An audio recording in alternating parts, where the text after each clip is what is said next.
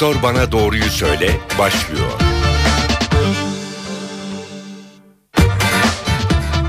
Alzheimer sinsi bir hastalık. Alzheimer hastası yakın dönem olayları unutur, kişilik ve davranış bozuklukları gösterir.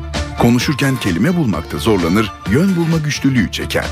Kayıtlı rakamlara göre Türkiye'de 350 bin, dünyada ise 38 milyon Alzheimer hastası var. Alzheimer çoğunlukla 65 yaşından itibaren görünür. Ama 40'lı 50'li yaşlarda da ortaya çıkabilir. Alzheimer'in tedavisi yoktur ama klinikte kullanılan ilaçlarla seyri yavaşlatmak mümkün. Parkinson'da beyindeki kimyasal madde dopamin azalır. Parkinson hastalarında hareketlerde yavaşlama, vücutta titreme görülür, el yazısı bozulur, yürümede zorluk yaşanabilir. Kayıtlı rakamlara göre Türkiye'de yaklaşık 80 ila 100 bin Parkinson hastası vardır. Dünyada ise bu rakam 8 ila 10 milyonu buluyor. Parkinson hastalığı büyük oranda tedavi edilebiliyor. Beyin pili ameliyatıyla Parkinson hastalarının günlük aktivitelerini daha kolay yapmaları sağlanabiliyor.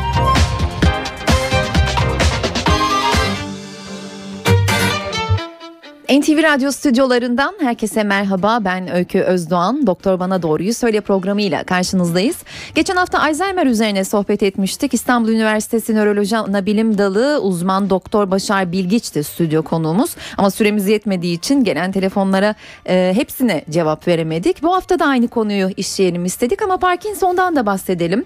Alzheimer ve Parkinson gibi hastalıklara dikkat çekelim istedik ve stüdyo konuğumuz da yine İstanbul Tıp Fakültesinden Nöroloji Anabilim Dalı Dalı e, Profesör Doktor Haşmet Hanası olacak. Hoş geldiniz stüdyomuza. Hoş bulduk. Teşekkür ederim. Alzheimer ve Parkinson'la ilgili sorularınız varsa bize ulaşabilirsiniz. 0212 335 47 20 telefon numaramız. Sorularınızı canlı yayınımıza katılarak sorabilirsiniz. Aynı zamanda Twitter ve Facebook hesaplarımızdan da sorularınızı bize iletebilirsiniz.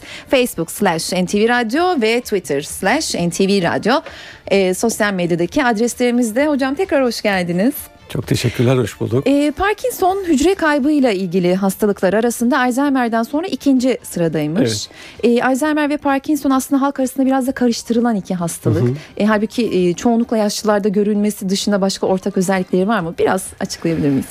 E, her iki hastalıkta bizim nörodejeneratif hastalıklar dediğimiz beyinde ilerleyici hücre ölümüyle giden hastalıklar. E, biraz önce e, de söylenildiği gibi Alzheimer hastalığı daha çok zihinsel bir etkilenmenin olduğu, unutkanlığın ön planda olduğu ve unutkanlığın daha sonra başka zihinsel aktivitelerde yıkım sonucu başka problemlerin de eşlik ettiği ilerleyici bir hastalık. Parkinson hastalığı daha çok hareketlerimizle alakalı bir hastalık. İlerleyici bir hareketlerde yavaşlama, titreme, e, yürüme problemleri, denge problemlerinin eşlik ettiği bir hastalık. Bazen tabii her ikisi de genellikle ileri yaşın hastalıkları olduğu için birlikte de görülebilirlikleri olabiliyor. Hı hı. Ama bu çok sık, çok yüksek oranlarda değil. Çoğunlukla ileri yaşlarda görülüyor e, diye üstüne basıyoruz ama e, yayından önceki sohbetimizde gençlerde de görülebileceğinden bahsettiniz. 40'lı hatta 20'li yaşlara kadar inebiliyor galiba. Evet. E, Parkinson hastalığı için konuşacak olursak e, özellikle Parkinson hastalığının bir takım genetik formları var. Yani hastalık çok erken yaşlarda başlayabiliyor. 30'lu 40'lı yaşlarda, 20'li yaşlarda hatta 10'lu yaşlarda Parkinson hastalarımız var bizim. Hı hı. 10'lu Fak- yaşlarda. Evet. Fakat bunlar daha çok nadir nedenler. E, nadir genetik nedenler.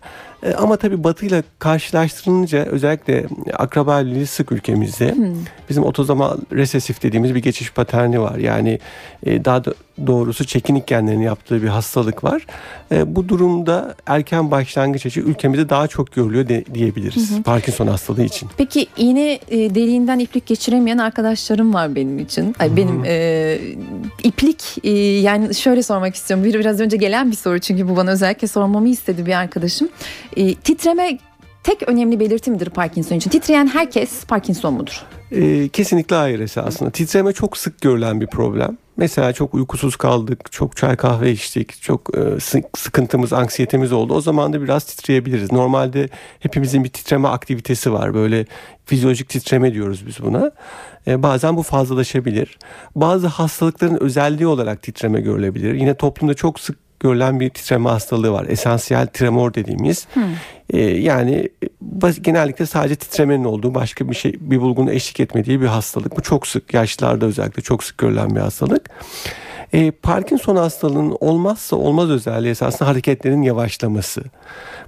Yani bir Parkinson hastasına teşhis koyarken mutlaka hastada hareketlerin yavaşlaması, bazen çok ileri formlarda bunun durması olması gerekiyor. Titreme esasında hastanın üçte ikisine eşlik ediyor. Bu titremenin özelliği de hasta durduğunda hiç hareket etmezken istirahat halinde olan bir titreme. Daha çok işte bir para sayar gibi veya hap yuvarlama titremesi denen bir titreme özelliğinde olan bir şey. Peki. Telefon numaralarımızı tekrar hatırlatmak istiyorum. 0212 335 47 20 0212 335 47 20 ne oldu telefondan bize ulaşıp Alzheimer ve Parkinson'la ilgili sorularınızı stüdyo konuğumuz İstanbul Tıp Fakültesi Nöroloji Anabilim Dalı'ndan Profesör Doktor Haşmet Hanas'ına sorabilirsiniz. Kimlerde daha sık görülüyor Parkinson diye sormak istiyorum ama gençken alınması gereken önlemler var mı? Oradan başlayabilir miyiz? E, Parkinson hastalığı esasında e, 50'li 60'lı yaşlarda %1-2 oranında görülüyor ve bu işte 80'li yaşlara varınca %2-3'e %4'e kadar çıkabiliyor. E, şu andaki bilgilerimize göre yani gençken şunları yapmayalım da ileride Parkinson hastası olmayalım dediğimiz bir faktör kesin olarak yok. Bir takım e, koruyucu faktörler olduğunu biliyoruz ama hı hı. örneğin fazla kahve tüketmenin e, bir koruyucu faktör olduğunu biliyoruz e, ilginç bir şekilde egzersizin bir koruyucu faktör olduğunu biliyoruz. Fakat yani özellikle besinlerle şu besini yersek ileride Parkinson hastalığı olma riskimiz azalır gibi net bir faktör yok. Bu konu çok da bir revaçta olan bir konu. Çok çalışılan bir konu. Evet. Kahve içmek Parkinson belirtisini... Özellikle e, günde 2-3 fincan kahveden fazla içiyorsanız bir risk azalması söz konusu ama tabii tabii ki tamamıyla önlemiyor. Yine tırnak içinde bahsetmek gerekiyor burada lafı geldiği için. Hı hı. Sigaranın da böyle ilginç bir şekilde hı hı. ne olduğunu bilmediğimiz bir şekilde koruyucu bir özelliği var Parkinson hastalığı için. Ama e, sigaranın içinde bir sürü e, kimyasal madde var. Pek çoğu da zararlı. Hiçbir zaman hiçbir Parkinson'dan korunmak için sigara içesin diye böyle bir mesaj kesinlikle vermiyoruz. Çünkü zararları yararlarından çok daha fazla. E, fakat onun da böyle bir ilginç özelliği var, bir Enteresan koruyucu özelliği. bir şekilde bir, bir şeye yaradığını söyleyebiliyor evet, muyuz o evet, zaman sigaranın? Evet. Peki e, hasta yakınları ve hatta aslında gençse hastanın kendisi e, titreme dışında biraz önce bahsettiğiniz hareketlerde yavaşlık, galiba katılaşma E, gibi belirtileri gördüğünde hangi belirtilerden sonra galiba bir Parkinson diyerek doktora başvurmalı ve hangi doktora başvurmalı? E, belli başlı belirtiler hareketlerde yavaşlama. Genellikle e, bu e, şu şekilde başlıyor. Esasında Parkinson hastalığının önemli özelliklerinden bir tanesi bu. Hastalık mutlaka vücudun bir yarısına başlıyor. Sol tarafında veya sağ tarafında başlıyor. Parkinson hastalığı her zaman asimetrik başlar. Örneğin o hastanın sağ kolunu iyi kullanamaması, yazısının küçülmesi, bir takım yürüme problemleri, artık hastanın küçük adımlarla yürümeye başlaması öne eğik postürde olması yani artık giderek kamburlaşmaya başlaması bunlar hepsi Parkinson hastalığı için bizi alarm edici bulgular. Hı hı. Tabii ki e, bir Parkinson hastasının bir nöroloji uzmanına başvurması hı hı. gerekiyor. Peki normal bir e, yaşlılık seyriyle çünkü yaşlıların pek çoğu zaten öne eğik yürür. Hı hı. Hareketlerinde yavaşlık vardır, konuşmasında kısmi bir bozukluk vardır. Normal bir yaşlılık belirtisiyle Parkinson'u nasıl ayırt edebilecek ki hasta yakını? Yaşlandıkça esasında hepimizin beynindeki dopaminerjik hücreler azalıyor. Bunun belli bir oranı var. Fakat Parkinson hastalığında patolojik bir şekilde çok hızlı bir şekilde azalıyor. Esasında bunu beynimiz bir şekilde de e, kompanse edebiliyor. Yani düzenleyebiliyor. Eğer bu beynin belli bir bölgesinde spansia nigra dediğimiz bir bölgesi var. Buradaki hücre sayısı %60-70 oranından fazla olarak azalırsa artık Parkinson hastalığı bulguları ortaya çıkmaya başlıyor. E, dolayısıyla e, Parkinson hastalığının yani normal yaşın getirdiği yavaşlamadan daha fazla bir yavaşlamanın olduğuna dikkat çekmek.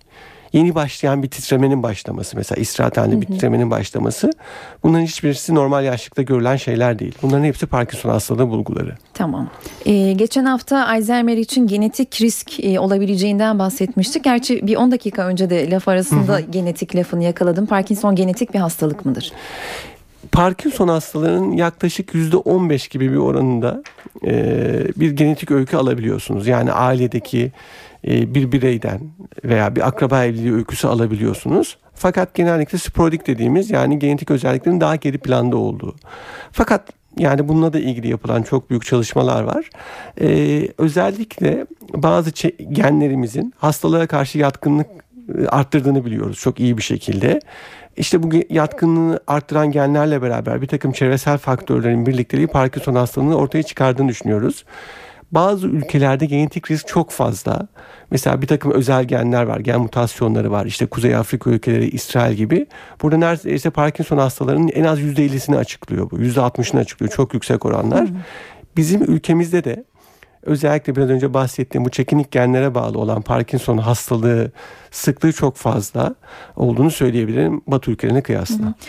Ee, peki programa hazırlanırken okuduğum birkaç e, sağlık e, internet sitesinde kafa travması, bazı ameliyatlar, e, çok yoğun stres gibi şok olaylarından sonra Parkinson'un belirtilerinin görülebileceğinden bahsediliyor. Doğru mu böyle bir Bir şey? takım risk faktörleri var. Ee, Bunlardan bir tanesi en önemlisi genetik risk faktörlerimiz demiştim. Bazı çevresel etkenlerin risk faktörü olduğunu biz bunlardan en e, bilenini bir takım böcek ilaçları, tarım ilaçlarına maruziyetin Parkinson hastalığı riskini arttırdığını biliyoruz. Çünkü yapılan tüm çalışmalarda kırsal alanlarda yaşayanlarda Parkinson hastalığı riski daha fazla. Kırsal alanda. Evet. Yani çünkü bunların da mantığının bu insanların daha çok tarım ilaçlarına, böcek ilaçlarına maruz kaldıkları şeklinde ama tabii ki hastalık şehirlerde de gözüküyor. Bu da çok önemli bir konu.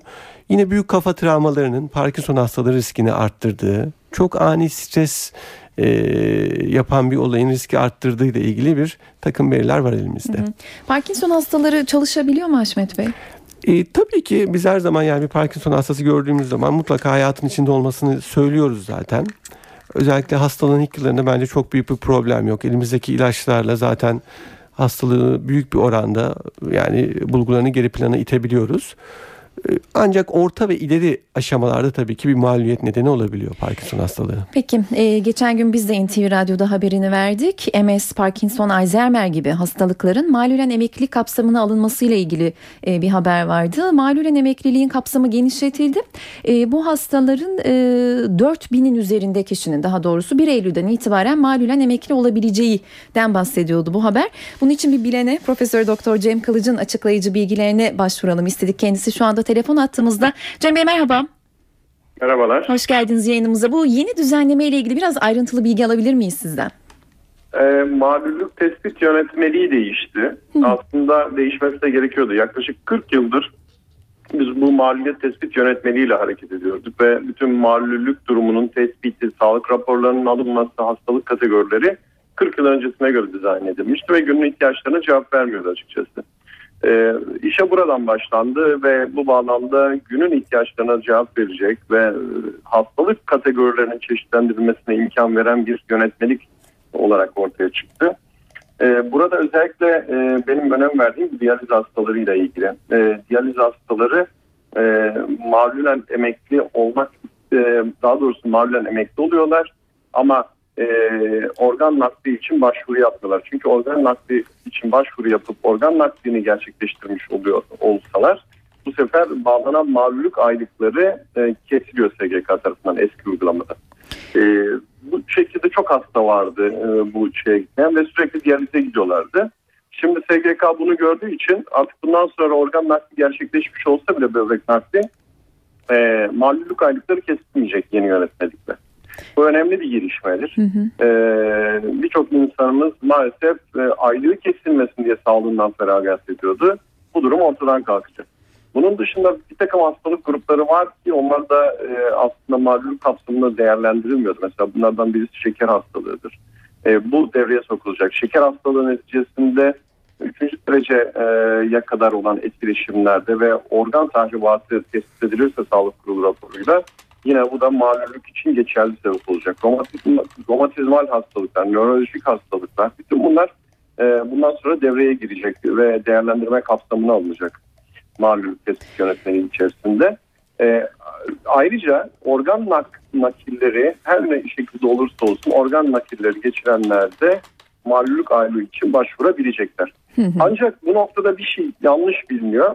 E, deniliyor ki ve bana gelen sorularda da şu var. İşte ben e, bu hastalık gruplarından birisindeyim. Ben mahallen emekli olabilecek miyim? Mahallen emekli olabilmek için kanunda belirtilen bir takım şartlar Hı, var. tam da onu soracaktım. tanesi Hı hı. 10 yıl sigortalık 1800 prim günü şartının yerine getirilmiş olmasıdır. Ancak bu iki şart yerine getirildiği takdirde mahallen emekli aylığı için başvurulabilir ve sağlık raporu için e, müracaat edilebilir. Yani 10 yıl sigortalılık 1800 prim günü şartını yerine getireceksiniz. Ardından sağlık kurulu sizin çalışma gücünüzde en az yüzde 60 kayıp olduğunu belgeler ise size mağdurluk aylığı bağlanır. Tamam. Ee, bir de burada 10 yıl e, işte şartı eğer başkasının bakımına muhtaç derecede e, engelliyseniz bu baş, e, 10 yıl şartı ortadan kalkıyor. 1800 prim günüyle de e, başvurabiliyorsunuz. Peki Cem Bey son olarak şunu sorayım. Bu e, Alzheimer, demans, Parkinson gibi hastalıklar nedeniyle daha önceden iş bırakmak zorunda kalanlar bu uygulamadan faydalanabilecek mi? Geriye dönük bir uygulama olacak mı bu? E, yönetmelik hükümlerine baktığımız zaman geriye yönelik bir e, işlem tesis edilmesinin oldukça güç olduğu görülüyor. E, yani ben bu kanaatte değilim. Geriye yürümeyecektir bu işlem.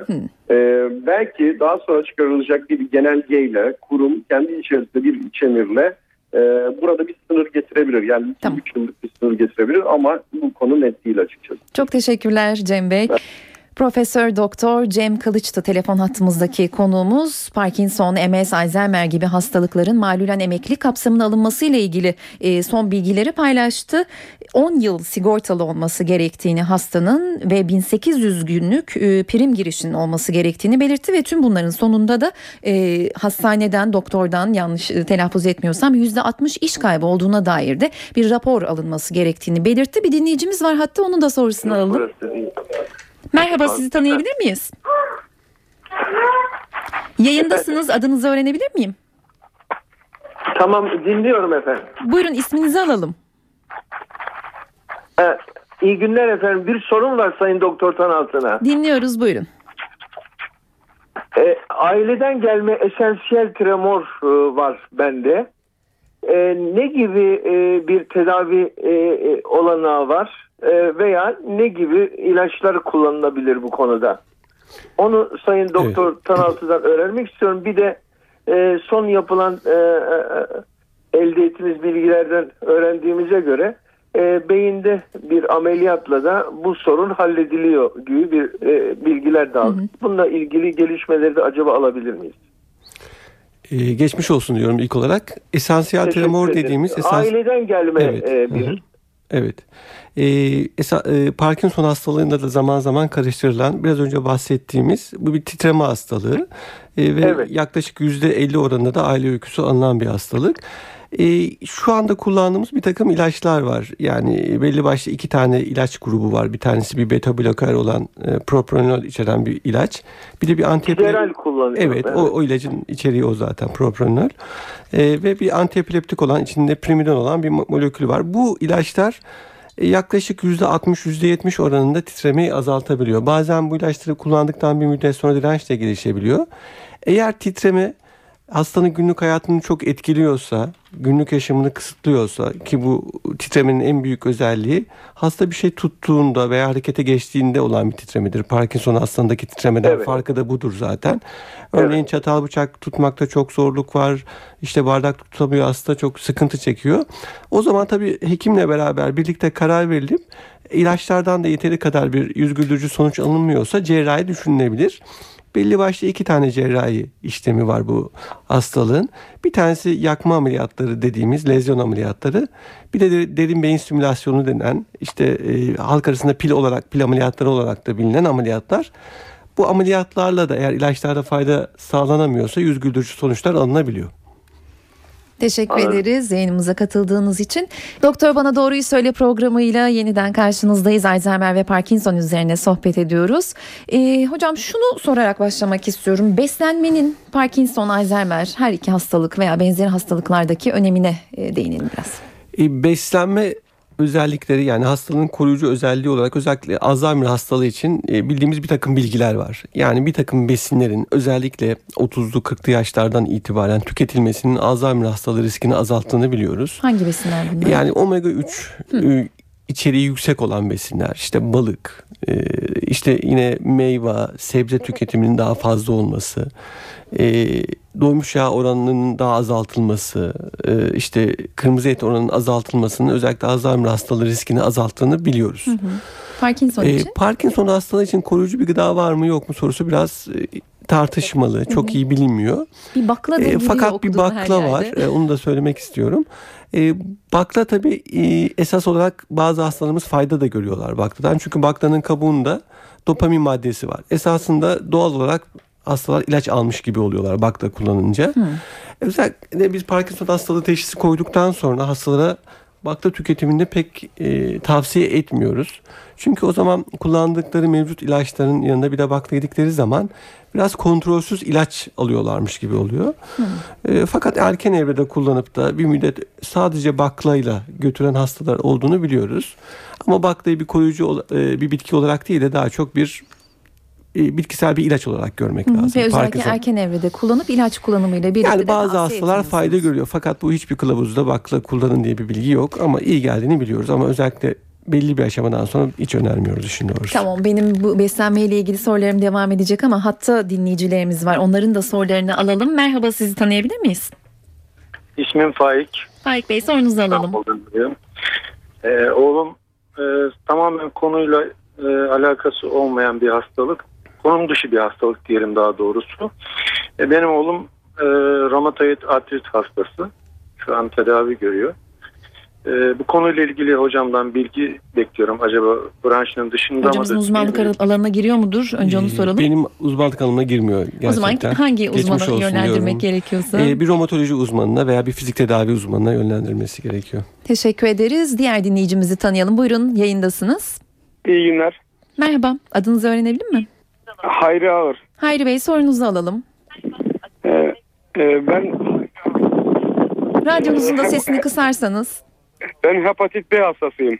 Peki bu hepatit B hastalığı e, neden özür oranına girmiyor? Onu öğrenebilir miyim doktor beyden? Ama bu soruyu galiba Profesör Doktor Cem Kılıç'a sormamız gerekiyordu. O da telefonla yayınımıza katılmıştı. Belki bir başka şekilde kendisine e, bu soruyu iletebiliriz. E, Stüdyo konuğumuz e, nöroloji uzmanı e, Profesör Doktor Haşmet Anası. Yine de teşekkürler yayınımıza katıldığınız için. Bir dinleyicimiz daha var. Hatta buyurun sizi tanıyalım. Alo. Merhaba isminizi öğrenebilir miyim? E, merhabalar Fuat Akgün Bursa'dan. İyi yayınlar diliyorum. Teşekkürler. Sorunuzu alalım Fuat Bey. Yaklaşık 20 yıldır migren hastasıyım. Bununla ilgili tedavi sonuçları artık çare yok. E, doktorum barışık yaşamam gerektiğini söyledi. Fakat birçok şeye karşı da duyarlıyım. Yani açlık, lodos, e, zaman zaman şeker ya da e, kafein türü şeyler aldığım zaman bunlara çok duyarlıyım. Çok sıklıkla yani mübalağa saflarının 3 günü e, acil değil. Bununla ilgili bizim e, mahalle emeklilik gibi müracaat şansımız var mı? Varsa nereye yapılması lazım? Ee, şimdi malülen emeklilikle ilgili sanıyorum bir anons yapmam gerekiyor. Stüdyo konuğumuz e, İstanbul Tıp Fakültesi Nöroloji Ana Bilim Dalı'ndan Profesör Evet. Doktor Haşmet Hanası. e, nöroloji uzmanı kendisi. Biraz önceki e, bilgileri telefonla yayınımıza katılan Cem Kılıç vermişti. Kendisi şu anda stüdyomuzda değil. O yüzden sorunuzu bir şekilde Peki. ona iletmeye çalışalım. Teşekkürler yine de yayınımıza katıldığınız için. Diğer dinleyicimizi alalım hatta. Buyurun sizi tanıyalım lütfen. Ben Gülün Güven. Merhaba Gülün Hanım sorunuzu alalım lütfen. Ee, Haşmet Bey'e sorum vardı. Bu Alzheimer 53 yaşındayım ama e, çok unutkanlık başladı bende. Acaba Alzheimer başlangıcı mı diye merak ediyorum. E, tabii unutkanlık günlük yaşamda çok sıklıkla ka- karşılaştığımız bir problem. Hepimiz bir şeyler unutuyoruz. Bir takım e, sıkıntılar olabilir bunun nedeni. Farklı farklı pek çok neden olabilir. Tabii ki Evet. unutkanlık şikayeti önemli bir şikayet. Mutlaka önemsemek gerekiyor. Özellikle bu günlük hayatta da bir takım sıkıntılara yol açıyorsa mutlaka bir hekime başvurmanız gerekiyor. Tabii her unutkanlığın altından Alzheimer hastalığı çıkacak diye bir şey yok.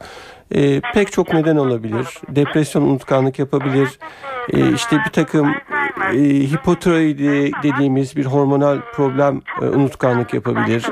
E, mutlaka nedenin araştırılması gerekiyor tabii ki. Bir nöroloji uzmanına başvurmanızı öneririm.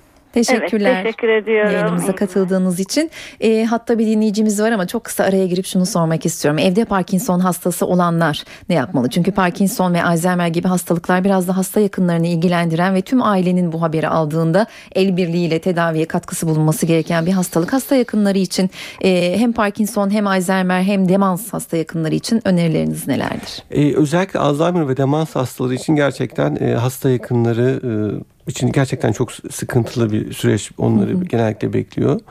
E, bunun için mutlaka yardım almaları, tek başına kalmamaları çok çok önem taşıyor. Yani genellikle bizim gördüğümüz bir hastanın bütün yükünü bir hastanın eşi, çocuğu veya işte primer bir yakını çekiyor. Mutlaka hasta yakınlarında kendisine zaman ayırmaları çok çok önem taşıyor. Bunun için bir takım e, destek gruplarından özellikle büyük şehirlerde var olduğunu söyleyebilirim. Fayda görebilirler. Yine Alzheimer Derneği'ne bu konuda adres gösterebilirim. E, Parkinson hastalığı için konuşacak olursak özellikle erken aşamalarda çok büyük bir sıkıntı olmuyor yani Parkinson hastalığında. Fakat ileri aşamalarda gerçekten hasta yakınında olayın içine bayağı girmiş oluyorlar.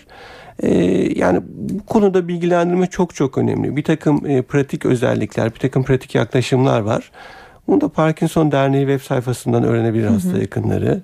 Ne yapabiliriz, ne edebiliriz diye bunu öneririm. Peki sizce e, bu hastaların evde bakımı mı e, daha iyi yoksa bir bakım evinde olmaları daha mı kolay veya sağlıklı olur onlar için? Yani eğer e, özellikle demans hastası veya Alzheimer hastası için konuşacak olursak eğer e, bir hasta yakını hastasına iyi bakamadığını düşünüyorsa bununla ilgili enfeksiyon, beslenme problemleri, bir takım yatak yaraları gibi sıkıntılar yaşıyorsa tabii ki bu hastanın bakım evinde yaşaması daha iyi olur bence.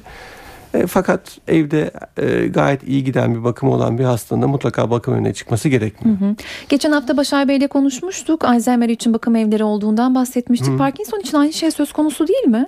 Parkinson hastanın spesifik bir bakım evi yok esasında. Hı. Fakat tabii Parkinson hastanın özellikle ileri yaş grubunda bir takım zihinsel problemler de eşlik ettiği zaman bunlar ortak bakım evlerinde bakılabiliyorlar. Peki bir dinleyicimiz var hatta onun da sorusunu alalım. Merhaba sizi tanıyalım. Merhabalar ismim Ebru Yıldız. Ebru Hanım. Doktor Bey'e bir sorunum, sorunum olacaktı. Buyurun. Ee, babamın unutkanlık şikayetleri var. Bu sebeple e, bir doktora başvurduk. Bir MR çekilmişti. MR'da sinir plaklar olduğu yazıyordu. Sonra e, bir başka doktor PET CT denilen bir başka tetkik istedi. Bu tetkik neticesinde herhangi bir şey olmadığını, herhangi bir demans benzeri bir şey olmadığı söylendi.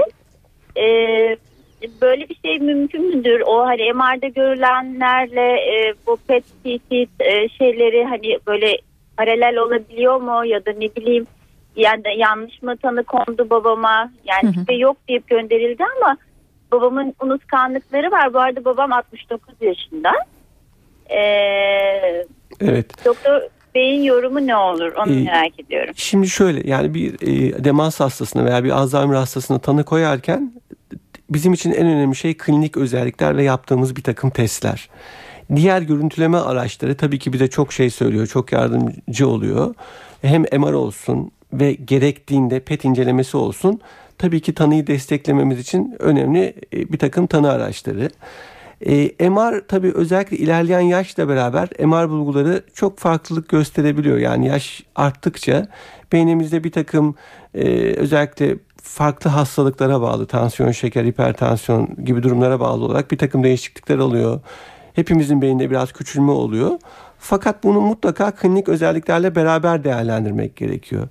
PET de çok yardımcı bir yöntem ama hiçbir zaman tek başına bu tanı yöntemlerine beraber laboratuvar yöntemlerine bakarak tanıyı koymuyoruz. Mutlaka klinik özelliklere ve yaptığı testlere bakarak tanı koyuyoruz. Teşekkür ederiz. Diğer dinleyicimizi alalım hatta. Merhaba sizi tanıyalım ve sorunuzu alalım lütfen kısaca. Merhaba, kolay gelsin, iyi yayınlar. Merhaba, isminizi öğrenelim. Onur benim ismim. Onur Bey sorunuzu alalım. Benim babam Parkinson hastası. Benim iki tane sorum olacak öncelikle. Ee, Şimdi e, malum bir o dopamin içeren bir ilaç kullanıyor. E, her hastanın kullandığı gibi. Bu ilaç ilerlemesini engelliyor mu hastalığın yoksa sadece yaşam kalitesini mi e, düzenlemeye işe yarıyor? E, bir de bu beyin piliyle ilgili e, bilgi almak istiyorum. Hangi aşamada acaba beyin pili kullanmayı tavsiye ediyor hocam? E, hemen kısaca cevap vereyim. E, ilk sorunuz yani hastalığı kesin olarak durduran ve engelleyen bir ilaç tedavisi Parkinson hastalığı için şu anda yok. Daha çok yerine koyma tedavisi ve bulguları geçirme yönünde. Bir iki tane ilacın olası bir etken olduğunu düşünüyoruz. Onun için de mümkün olduğunca erken ilaç başlamak iyi bir fikir. E, ikincisi tabii uygun hastalarda her hasta uygun olmayabiliyor beyin pili ameliyatları için. Eğer işte ilaç tedavisiyle belli bir yere kadar gelemedik veya ilaçlarla ilgili bir takım sıkıntı yaş- yaşadıksa o zaman da beyin pili e, ameliyatlarını ö- önerebilirim size. Peki. Çok teşekkürler. Çok teşekkürler yayınımıza katıldığınız için. Ee, Parkinson hastaları için egzersiz ve benzeri aktivitelerin de e, tedavi sürecinde büyük e, etkisi olduğundan bahsediliyor. E, Euronews'da bir haber izledim. Hatta e, hastalara, Parkinson hastalarına büyük ekranlar karşısında bazı bilgisayar oyunları oynatıyorlar. O aktiviteyi desteklemek için galiba. Biraz da belki neşelendiriyor mu hastaları bilmiyorum. Elmalar, e, ağaçlardan düşen elmaları toplatıyorlardı. Onlar da o elmaları yakalamaya çalışıyorlar. Bunlarla ilgili e, egzersizle ilgili özellikle ayrıntılı bilgi e, alalım istiyoruz. Fakat e, fizyoterapist, uzman fizyoterapist İstanbul Tıp Fakültesi Nöroloji Ana Bilim e, dalından Hakan Beşer'e bu soruyu e, iletelim istedik. Kendisi telefon attığımızda. Hakan Bey merhaba yayınımıza hoş geldiniz. Merhabalar, iyi yayınlar. Teşekkürler. Egzersizin özellikle Parkinson hastaları için büyük bir önemi var. Öyle değil mi? Neler yapıyorsunuz çalışmalarınızda? Şimdi Parkinson hastalarında tabii ki egzersizin çok büyük önemi var. Ee, e, dolayısıyla kaybettikleri koordinasyon dengelerini tekrar kazanabilmeleri için egzersizleri değişik açılardan değerlendirip yapmak lazım. Kayıplarına göre en önemli egzersiz grubu koordinasyon egzersizleri ve denge egzersizleri. Bunları su içi egzersizler olarak yapabilirler. Ee, top egzersizler olarak yapabilirler. Baston egzersizler olarak yapabilirler. Ancak e, esas e, problem hastaların postürlerinde gelişiyor daha sonra. Bu günlük yaşam aktivitelerini çok etkiliyor. Postürleri bozuluyor. E, öne doğru vücut üst gövde eğiliyor. Dizler fleksiyonda yani poz- pozisyonda yürümeye başlıyorlar. Ve hareketi başlatmakta çok zorluk çekiyorlar. Bu hareketi başlatmaktaki zorluklar da donma fenomeni gibi yani yürürken bir anda duruyor hasta ve tekrardan bir aktiviteye başlayamıyor. Bu hastaların e, çoğunda ileri dönemde gelişebilecek bir durum. Bunu önlemek için bazı püf noktaları var. Ben hemen onu söyleyeyim size. Buyurun. E, Parkinsonlar eğer bu donma fenomenini çok sık yaşıyorlarsa yaşadıkları an o anda sağa sola hafif bir salınım yapıp ritim tutturabilirler. Kişilerinden sayı sayarak sağa sola ya da yerinde sayar gibi adım alarak bu durumdan kurtulabilirler. Eğer kurtulamıyorlarsa L baston dediğimiz ellerine bir baston alıp yani baston normal bir baston ama aşağıda bir L uç kısmı var. Bu da vizüel algıdan faydalanarak bu donma fenomenini ortadan kaldırabilir. Parkinson'ların ileri dönemlerde çok büyük sorunları bu donma fenomeni hareketi başlatamama. Dolayısıyla bunlardan müzik ritmi mırıldanarak kurtulabilirler. Bu donma fenomeninden ku- kurtulmanın başka bir yolu e, durduğu yerde ayak parmaklarını yukarıya doğru kaldırıp Hareket yine ritim tutmak. Peki Hakan Bey siz hattayken e, Haşmet Bey'e dönmek istiyorum. Her Parkinson e, hastasına veya benzeri hastalara bu tip egzersizleri öneriyor muyuz? Siz ne düşünüyorsunuz? E, kesinlikle her e, uygun hastaya egzersiz öneriyoruz. Çünkü şunu biliyoruz. Egzersiz e, Parkinson hastalarındaki düşme riskini büyük oranda azaltıyor. Hastalığın seyrine çok olumlu bir etkisi var. E, beyindeki dopamin miktarını arttırdığını biliyoruz egzersizin. Artık bununla yapılmış büyük çok büyük çalışmalar da var. Her türlü egzersiz yararlı olabilir. Tabii ki bunu bir uzman bir fizyoterapistin gözetiminde e, yapılmasını öneriyoruz. Çok yararlı. Peki. E, Hakan Bey son olarak e, son zamanlarda dans, tai chi e, gibi aktivitelerin de bu tip hastalıklarda belirtileri azalttığından bahseden bir takım araştırmalar e, okudum, haberleri de e, dinledik. E, bunlarla ilgili ne düşünüyorsunuz? e, tüm egzersizler, ritimli egzersizler, ritimli yapılan danslar aslında faydalı olabilir. Benim son dönemlerde baktığım birkaç çalışma vardı. E, bu çalışmanın sonuçlarını ben size küçük hemen kısa söyleyeyim. Lütfen. Caz e, müziğiyle yapılan 12 haftalık bir çalışma yapılmış e, Parkinson'lu hastalarda. Bunlarda caz müziğinin e, statik dengeyi arttırdığını gözlemlemişler. Ama hasta sayısı çok az olduğu için bunu geleneksel tedaviye e, alternatif olarak göremeyiz. Onunla birlikte yapılması gerekiyor gibi düşünüyorum ben. Bir başkası da mesela tango dansının e, Parkinson'lu hastalarda geriye yürüme gibi sorunları var mesela. Bunları azalttığı, yine den statik dengeyi arttırdığı söylenmiş. Daha çok aslında dans terapisinin e, psikolojik durumu düzelttiği söylen, söyleniyor. Yani geleneksel tedaviye ek bir tedavi olarak düşünüyorum ben aslında. Bir de her Parkinson'a dans terapisi veremezsiniz. Fonksiyonel durumu değerlendirirseniz dört aşamada işte tek tarafı tutulmuş Parkinson ya da iki tarafı tutulmuş ama dengesi bozulmamış ya da çok az bozulmuş hastalara bunu önermek mümkün. Diğerlerini biraz ilerledi dönemlerde bunları önermek mümkün değil. Peki çok teşekkür ediyoruz Hakan Bey yayınımıza katıldığınız için. İstanbul Tıp Fakültesi Nöroloji Ana Bilim Dalı'ndan uzman fizyoterapist Hakan Beşer'di. Sorularımızı yanıtladı. Parkinson ve benzeri hastalıklar için egzersizin öneminden bahsetti. Ee, Parkinson ve diğer Alzheimer benzeri hastalıklar diye geçiyorum başlığı doğru mu yapıyorum bilmiyorum ama bu hastalıkların kesin bir tedavisi var mı? Geçen hafta Başar Bey ile Alzheimer için var demek umut tacirliği olur diye bir başlık attık. Parkinson için ne diyeceğiz? Şimdi tabii iki hastalığa göre esasında Parkinson hastalığı daha şanslı bir konumda. Hmm.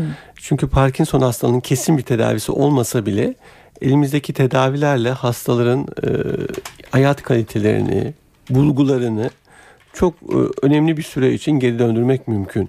E, gerektiğinde hastalık ilerlediği zaman veya işte ilaçlar çok işe yaramadığı zaman yapılabilecek şeyler de var. İşte e, beyin ameliyatları, cerrahi dediğimiz yöntemler, bir takım ilaçların direkt olarak bağırsağa verilmesi, cilt altına verilmesiyle ilgili bir takım invaziv yöntemlerle bu hastalarımızın hayat kalitesini oldukça arttırabiliyoruz. Onun için Parkinson hastası olunca esasında hiçbir zaman umutsuzluğa kapılmamak lazım. Elimizdeki ilaçlarla çok iyi noktaya veya cerrahiyle çok iyi bir noktaya gelmek mümkün. Peki bir dinleyicimiz var hatta onun da sorusunu alalım. Sizi tanıyabilir miyiz? Merhabalar. Merhaba. Aykut ben İzmir'den. Aykut Bey sorunuzu alalım hemen.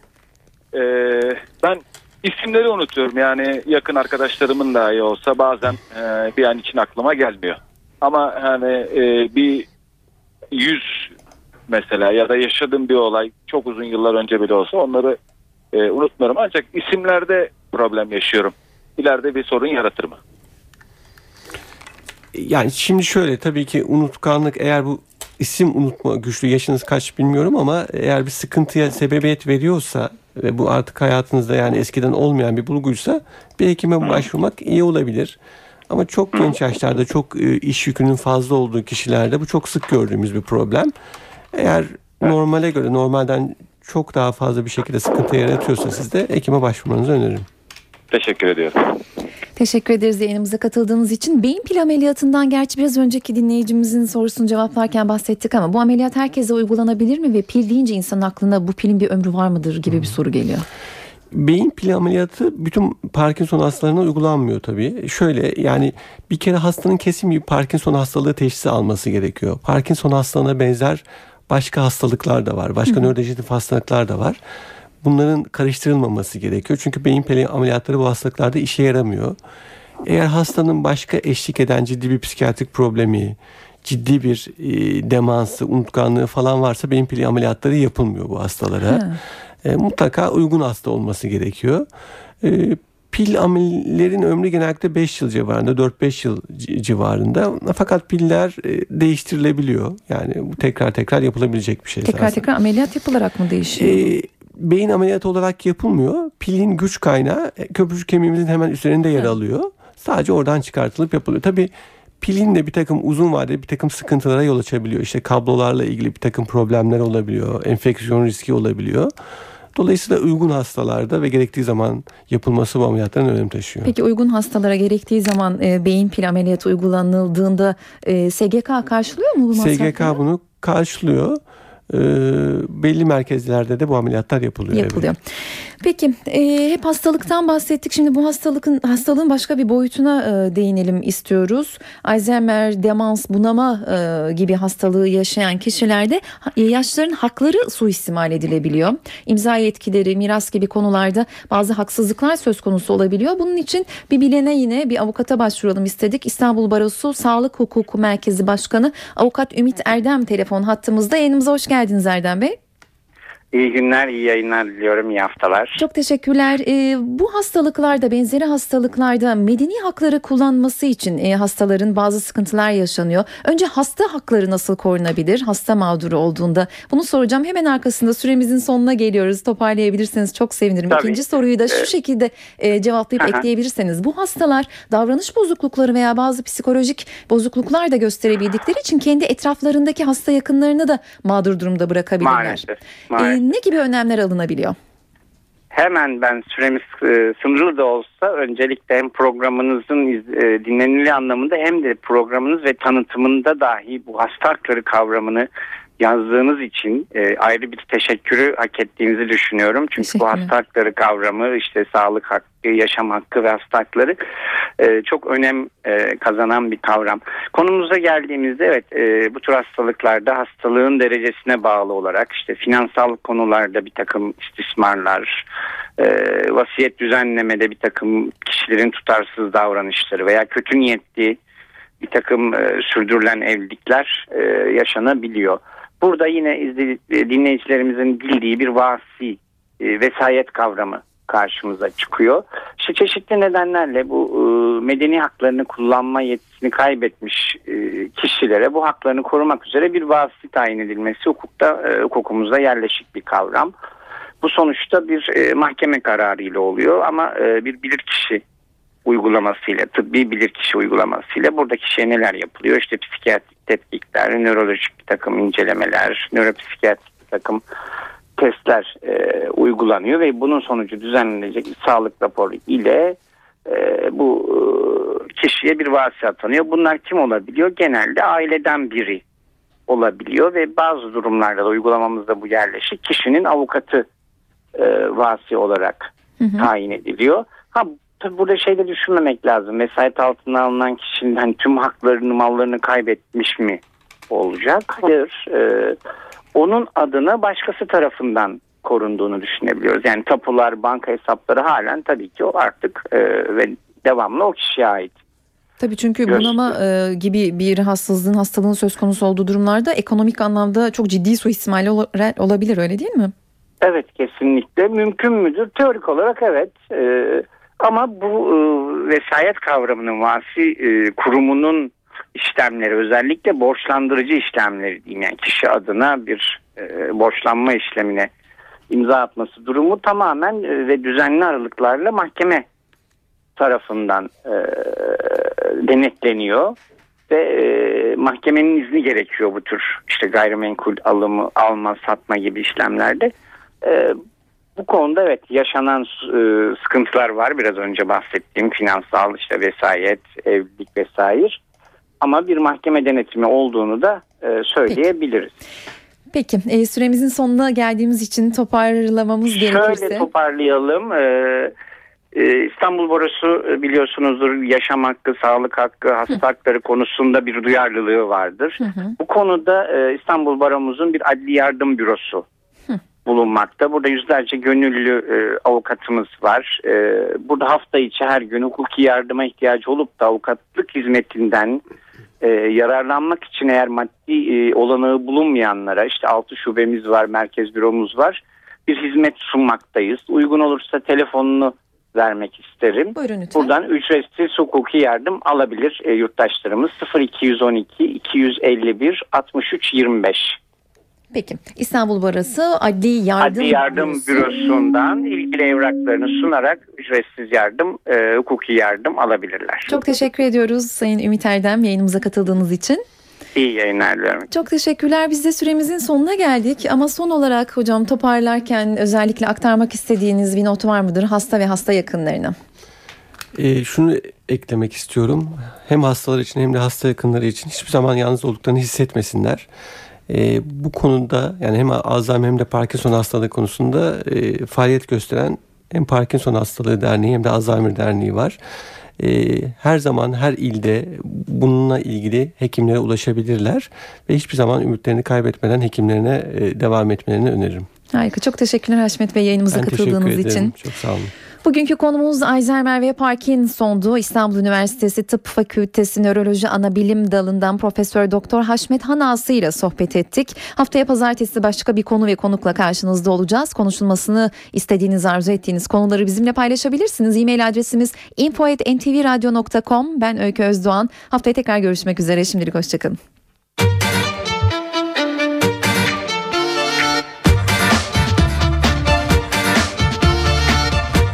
Doktor bana doğruyu söyle.